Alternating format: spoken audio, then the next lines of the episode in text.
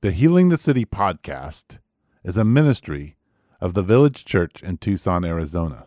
If you enjoy the Healing the City podcast and wish to support it financially, you can go to villagersonline.com, click the We Give tab, and follow the instructions. Thank you for listening and enjoy the podcast. Check. Seems loud. Check. Uh, no, it's probably okay. I just, Check. Yeah. yeah, it was just a little Loud. headphone. Headphone was loud. You're a little loud compared to me and Mark Loud. at the moment. Although Headphones. maybe it'll level out us. We just use our regular speaking voices. Doop, ba, Probably. doop, ba, doop, ba, Yeah. doop, doop. Probably. Okay, Morning speaking voices. sure. Yeah. Mine is always much deeper. Mm. Well, that, You for should, just you about should- everybody, that's true. You should listen to the. Uh, there's a Faith Over Breakfast hmm that um, was recorded in my dining room, Oh. like maybe a month after Searsha was born, Uh. and you can't tell it's me Okay. because I'm like so tired. And so I'm like, All right. Well, welcome to Healing the City uh, podcast with the three of the four pastors of the village church in Tucson, Arizona. And this is just a little short uh, sermon remix, taking a look at John 5 1 through 15, uh, rehashing John. rehashing John. Uh, we are, yeah, we'll just uh, go for it. We. The healing at the pool of Bethsaida, or uh, Bethesda, or Bethesda. Bethesda, or blah. Bethesda. I loved uh, Eric's Eric Lewis's uh, explanation of the different like names for different places: Bethesda, Beth, Bethsaida. Yeah, you did a good job. Yeah, that's great. Bethsaida is in Galilee. Bethesda is the pool. Yes. I also really appreciated the the uh, the superimposed picture of people on top of the place. That and was pretty funny. I think there'd be more people here. yeah. It's great. He he got by the evening service. The joke worked. Uh-huh. Uh, yeah, he got yeah. it. He got it down. That was great. Yeah. great. So the big question is, do you want to be healed? That was Yep. at least the question we decided to land on. hmm It's a good question. It was a good question. So thoughts? Do you want to be healed? Yes and no. Like Eric said, Uh huh. Yeah. So you do on uh, on a superficial level, yeah, but uh, not if it involves you not being in control. right. No, I will not be healed if it involves me losing control. Sorry. Right, and there's so many areas of uh, my life that it's that way. It feels like T- in order to approach some kind of healing, I have to let go. All right, I like this thing that I do, and if I'm gonna, if I'm gonna be healed, then that means I can't do this thing that I get to do. Right. So I'm, I don't want to be healed because I don't want to let go of that thing I get to do. Yeah. And sometimes the thing that you get to do is just make your own decisions. You know, like Right. it's not it's not like it's all that great. I mean, the guys uh, sitting at this area where there's a bunch of sick and disabled and probably smelly and difficult people all the time. He's been there for 38 years. Um, all he all his life probably consists of is begging for money and food and um, just negotiating his spots with all these other desperate, uh, maybe terrible to each other people Mm-hmm. um, as they're jockeying for position to get in the pool. Um, yeah, but he's in charge of that. And so he maybe kind of would like to just stay in charge of that, even though it's a tiny, small, very sad kingdom. Yes. Yeah. I I still uh, like the one thing that kind of came out of it during sun, on Sunday that I still just it makes me chuckle is that I did not see Matt like what Matt's comment did not appear to me in the text while I was studying it, which is he never had to worry about carrying his pallet for 38 years. He never he could not violate that rule, and then he gets healed and immediately he's violating it Yeah, and I think that's like, huh, it's just funny. It's just really, I, I think in telling that story, I mean, I don't know what, I mean, John, all of his intent, but there could have been a little humor in that was a really funny story. And I made It's me tell it. possible. yeah. Yeah. Who knows what, right? you know, really Orthodox Jews like that in the first century would have thought about that. Maybe it would have been kind of humorous to them. Right. Um, I mean, there is some humor to it, like you t- pointed out, the awkward NIV translation of "fellow." Who is this fellow that you know told you to pick up your mat? Um, it's it's funny. We make fun of the King James for being all obsolete, but that one seems A little out of obsolete, a too. little a little odd to call it that. You know, to use that word. Well, how would you how would you phrase that? Yeah. So I mean, that's Who I is- think I who is think this that's bro. exactly right. I mean, I think it's very contextual, right? Who's this guy? Basically, is how Yeah. it would be in my Yeah. m- you know Me too. vaguely California and West Coast Yeah. kind of way of talking. I think if you were going to translate it as broadly as you could, you'd say something like "Who is this man?" Right. or something like right. that. Right. But they may have reasons why they wanted to go with fellow. Anyway, it Yeah. yeah, there's there's humor there because Right. they're like and and this came up in the back and forth about what what sin is he still committing or in danger of still Yeah. committing. Um so I was a little bit puzzled about whether Eric himself wanted to stand on the shifting blame idea Mm-hmm. So he said it in his PowerPoint presentation and as he was going through the PowerPoint. Right. Um, but when people asked him directly, he tended to back off of it. Right. So, um, but the idea that so he's asked directly why you're carrying your mat, and then he's gets fearful because he might be punished for that, and he says, "Well, I'm just doing what this guy who healed me said to do." Right. Right. Like, um, which actually seems like a pretty good idea. If someone heals you miraculously, maybe you should do what they tell you to do. Right. Right. Even yeah. if it is the Sabbath. Even right, exactly. It's like, well, you know, maybe this guy has more power and authority religiously, spiritually than right. than anybody else. And that is actually the big idea eventually that John oh, well, John is already pushing that idea Right. basically. That Jesus has authority. That over Jesus the has Sabbath. the authority over Sabbath and he can do these miraculous healings Right. basically to prove that he does Yeah. have the authority over the Sabbath. Right. Um, so when he tells the guy, do this, he can do that. That's permissible. That's not actually out of step with Right. God's previous laws about the Sabbath.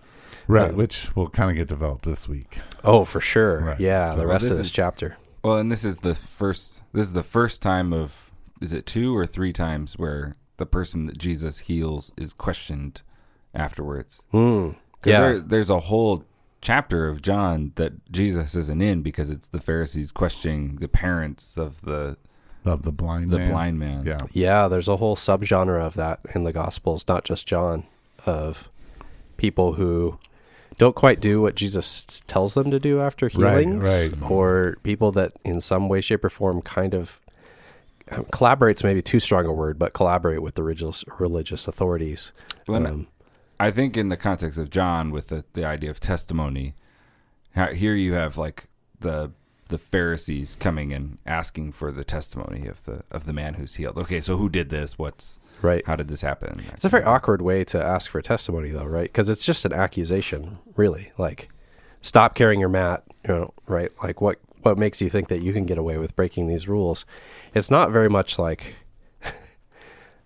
it, I don't get the sense in the way that John puts it, uh, explains it in the story that it's like they just want information. Do you think Right. they knew Jesus healed him and that they were, and so they were kind of trying to get a verification from him? That's a good question. I don't know. because it i mean it's interesting to me just from the outside reading that i have done there's some sense that you know they're they're enforcing rules willy-nilly to their advantage it's not Yes. like the or like the the rulers were universally enforcing the law on people like don't carry your mat on s- you know maybe in public spaces you might get you know caught but nobody's stoning anybody partly because the romans aren't going to let you do it Well, they That's pretty couldn't. much They why. couldn't. Right. Yeah, yeah. I mean, yeah, it's hard to say because it involves all these like hypotheticals, counterfactuals, Yeah, right? so we like, don't- what would the Pharisees have tried to get away with if the Roman occupation was not there? right right? What uh, what would have been what they wanted to do? It's hard to say. Um, and are they selectively enforcing some of these laws because they just really want to test or get rid of eventually Jesus? So they come down hard on him, where plenty of other people, including people who have political power, they don't really challenge right because they couldn't get away with it. All right, Well, this is interesting. Go ahead. Just in the context of this conversation, they don't ask him about the man They just, so they say he says the man. Um, so they say the, the law forbids you to carry your mat. He says the man who made me well said to me, pick up your mat and walk. And they don't ask who is this man who made you well. Who is the man who told you to pick it up? Who's the right? man who told you to pick it up? Oh, Right, interesting. yeah, that is that's- interesting. So they they're not even asking about the miracle of this man being healed. They're Right. asking who told you to violate the law. Yeah, I, I think that would count against them knowing that it was Jesus. I Yeah. think. I Yeah. think, but you know, m- maybe not. It's I a mean, lot of speculation. it there. is. I don't know. Yeah. I- it just seems, and and maybe we're only we're only running into this story because Jesus healed the guy, and so the interrogation happens there. But maybe lots of people are getting interrogated for things, and we just happen to know this story because of The Sabbath police were Yeah. out. And that that could be, and we've ha- we've run this theory a few times, like that um, that Nicodemus kind of represents all the different Pharisees or religiously serious people who would have come to talk to Jesus. right. That he stands in for maybe a group of people. Sure. um, and then maybe some of the other characters in the story also. You know, it's kind of like a representative story of a bunch of similar stories or encounters. Yeah, Yeah. there's that. So I, I have to like on a side note, I sometimes when working on a sermon, especially out of John, I will go watch the clip from The Chosen. Ah, So yeah. I watched the clip for The Chosen for this one. It is pretty hilarious because it is the most pristine space in which uh, Jesus walks into. Like there's that bright wouldn't be- colors. yeah, that would not be my imagination. Yeah. and I'm pretty sure it was just absolutely Stinky gross and gross, and yeah, chaotic. and I chaotic. would say chaotic. Yeah, maybe there were 15 people who were invalids in, in the no, that's not how I in imagine the it. chosen. Yeah. yeah. Oh yeah, they didn't have enough extras Did to fill it- out. yeah, the- and it yeah. wasn't dirty. Yeah. No, it wasn't gross. I, I would have loved to just see it more in dark colors and just really Okay. kind of nasty. Because Right. Jesus, I mean, yeah, it's busy. The sheep are going in one gate, people are going in the other. People are just laying around the pool Mm-hmm. all over the place. I'm assuming But I would imagine something in the realm of a couple hundred people would have been packed. that's how I would imagine Right. it. Yeah, um, maybe even more depending right just that's kind of i'm just ex- i'm thinking it's like uh, you know a hospital in a triage situation kind of look to the place That there, there may have been people there trying to care for the different people. And Yeah, there I probably were family members at least of Possibly. certain people who brought their people there. right i mean it's just kind of a hodgepodge of all kinds of different Sure. desperate um, people who really and, and the other real little little wrinkle in john that eric lewis talked about was the verse 4 explanation of Yes. what's going on yeah. Um, I mean, it seems like the consensus among biblical scholars is that that was probably added later after John himself wrote because it kind of calls for an explanation like why are people around the pool? Yeah. Well, I- Um, I, think that I this particular text, and there are others, but in John, but this is one that they point to to say this was written before 70 A.D. before the fall of Jerusalem, because he, the la- you know, it seems like the pool's still here, Right. so he's writing as if the pool's there. Got it. Later on, then people who are primary Greek are getting the Gospel of John, saying like. Why are people laying Right. around Right. this pool? And so somebody writes in the explanation. Right. So it doesn't necessarily mean that the explanation is inaccurate or incorrect. No. Right. um, and it, I do I do like that it points in this direction that there's some kind of belief that if you get in the pool in a certain circumstance or at a certain timing or whatever, Right. uh, then you'll be healed. Um, and it's not clear exactly like whether people were in fact healed or not. It's like, but Right. certainly that was enough of a belief to get very desperate people to congregate around the pool. Yeah. Yeah, well, we know where the, it is, and I know there's been certain. I didn't dive too deep into the the archaeology of it this time, but I know that the pool is deep enough to swim in, and that there is a spring underneath that would Mm-hmm. Right. bubble up at random. Right. That's at least what they thought. So that's probably what was happening. But maybe there was some spiritual thing connected to that. Some Sure. an angel did touch it every so often, and Right. Yeah, uh, uh, and certainly, like, so I don't know whether that's the case, like that's the spiritual and actual reality of Right. the situation, or people just believed that to be the case, and that's why they were there. Um, and when the man explains why, well, he responds. So he responds to, "Do you want to be healed?" by saying, basically, "Here's why I haven't been healed yet." right, um, because it's just difficult for me to get in the right circumstance to be healed because the whole reason I'm here is that I'm lame and I can't walk. Uh, and so I have to get in the pool somehow. I have to physically move myself, and someone always gets in before me at the right time uh, for me to be healed. So that's why I'm not healed yet. Is kind of how I read that. Yeah. Um, yeah, which is an interesting response to "Do you want to be healed?" It is an interesting response. Yeah, I'm working on it. Is kind of Right. I've been trying. yeah, exactly For 38 years. right. right. I, I did appreciate Peter's ending about uh, him being a little sarcastic, like that maybe Mm-hmm. this was a, a very sarcastic response to the whole thing. Yeah, I, I don't know if I would say sarcasm. Um, there may be some bitterness in the way that he would say it. Yeah. Right, No, I mean, like- you're reading into the narrative. Right. in Yeah, any for way. sure. I don't know sarcastic because i there's not any sense that he says something that is the opposite of what Right. the little words mean. Right. I think he means to say to Jesus, like, in a way, h- why would you ask that question? Like, I've been trying. I've been trying, like, I've been doing my best to be healed. Right. right.